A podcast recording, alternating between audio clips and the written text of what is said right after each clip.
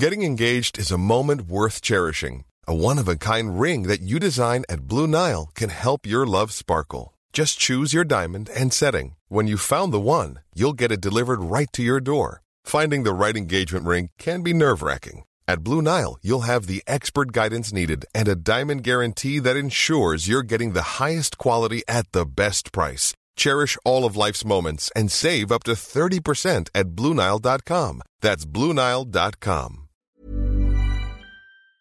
This episode is sponsored by BetterHelp. A lot of us spend our lives wishing we had more time. I know I do.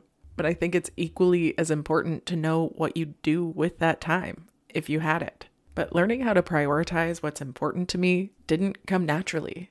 It's taken a lot of wonderful, loving people, including a couple of really great therapists, to get me there. Now, I've said it before and I'll say it again. I do believe the world would be so much better if everyone had access to a good therapist that did the right thing for them. But until we get to my perfect utopia, I will never stop searching for ways to make self help and therapy and life improvement more accessible. So, if you have personally been thinking of starting therapy, maybe BetterHelp is the right thing for you. It's entirely online, designed to be convenient, flexible, and suited to your schedule. And ideally, if you find the right match for you, we can all learn how to make time for what makes us really happy. Visit betterhelp.com slash makeyourbed today to get 10% off your first month. That's betterhelp.com slash makeyourbed.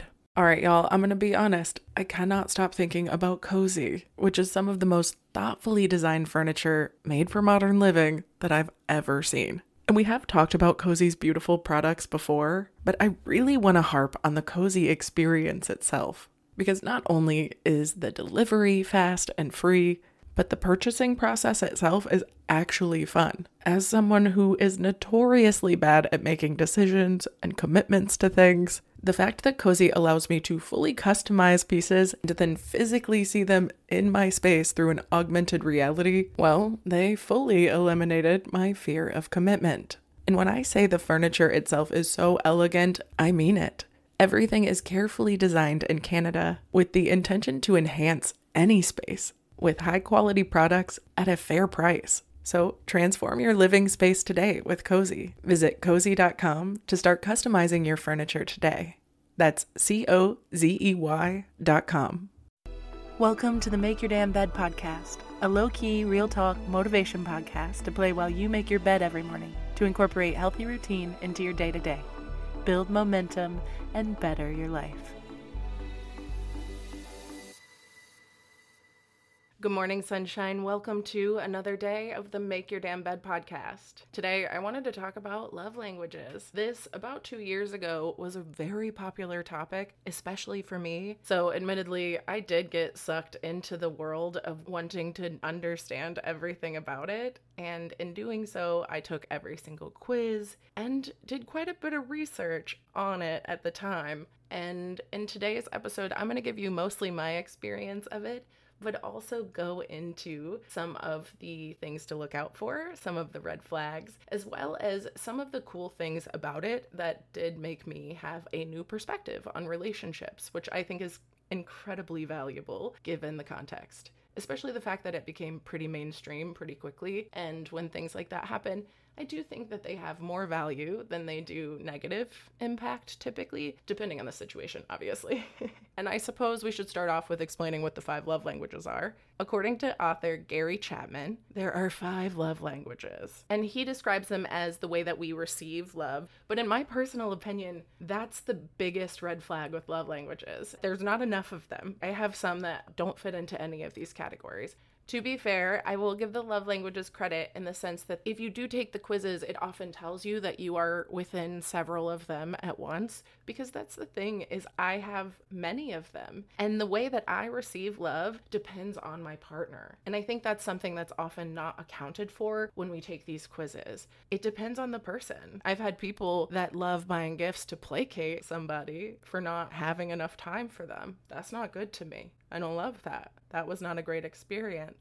That said, I've had partners who bought me gifts because they were genuinely thinking about me while they were out and about. And to me, that was the game changer. That to me felt beautiful. So, in that relationship, gift giving was incredibly valuable. And in my opinion, a good relationship makes you feel free enough to be your best version of yourself supported by another person, and also co pilot and be their best selves in their own journey, whatever that may be. Sometimes you might have coinciding or perpendicular or even parallel paths, but most of the time they are different paths that are dedicated to growing at the same pace or at least in the same direction as the other person. Or if you're in a long term partnership, sometimes being patient while they get their bearings and are willing to work through those moments where they're not able to pick up if they are having an ebb year, as I like to call them. That said, let's go into the five love languages, which are words of affirmation. This, according to Psychology Today, is saying supportive things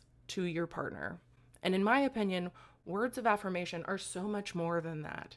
It's playing with me. If I build a world of joy and fun, it's checking in with me. It's validating not just my opinions, because that's not necessarily what I need. It's validating my existence. It's recognizing and volleying with me at your own pace and capacity in a way that feels good for both of us, that respects me and my boundaries and opinions in a way that also respects yours, right? It's any good banter that you have with anyone. I want that with a partner, of course, but I want them to pay attention. I want them to be invested emotionally. And however that shows up for whatever partnership I may be in in that moment might manifest differently, right? Um, the second one that is referenced here is the acts of service. These are doing helpful things for your partner. To me, this is more about noticing. See a need, fill a need type of person. If the trash needs to go out, you're taking the trash out. If you notice that your partner really likes to have this ready, you set that up for them. Like it's noticing is more important than just doing the service. That sort of thing is so beautiful to me. The next one is receiving gifts. And this is something I referenced earlier, being completely based on context. I don't love things in general, so I'm hard to buy for. But if you come through with the iced coffee I like, or which I guess could be considered an act of service too. But see, that's the thing is they're all kind of I have notes for it basically. Anyway, the last two that I reference are two of my big ones in romantic relationships, which are quality time and physical touch. Quality time is spending that meaningful time, that one on one, attentive time together, either being active or not. It might be doing things side by side. It might be communicating actively, but it's quality time in whatever capacity that may be for our relationship at this moment. And the last one, which is physical touch, which according to psychology today is being close to and caressed by your partner. But in my opinion, it's any type of physical connection that shoulder squeeze when you're walking by each other, holding hands, taking a moment to just have a hug in the kitchen before starting your day. And to me, sometimes in certain relationships, it is not the vibe, but some relationships do and can and can ebb into that in time and practice. It just really depends on the environment, the situation. And I think that that has always been my biggest note when taking these quizzes is a lot of people are like, my love language is quality time and I need that. And if my partner can't give it to me, I'm breaking up with them. And to me, I'm like, well, there's going to be times when your partner might be in law school or taking a technical course or learning how to change oil on YouTube and he won't be able to spend quality time with you. And that's going to feel bad, maybe. And you will know that that is temporary.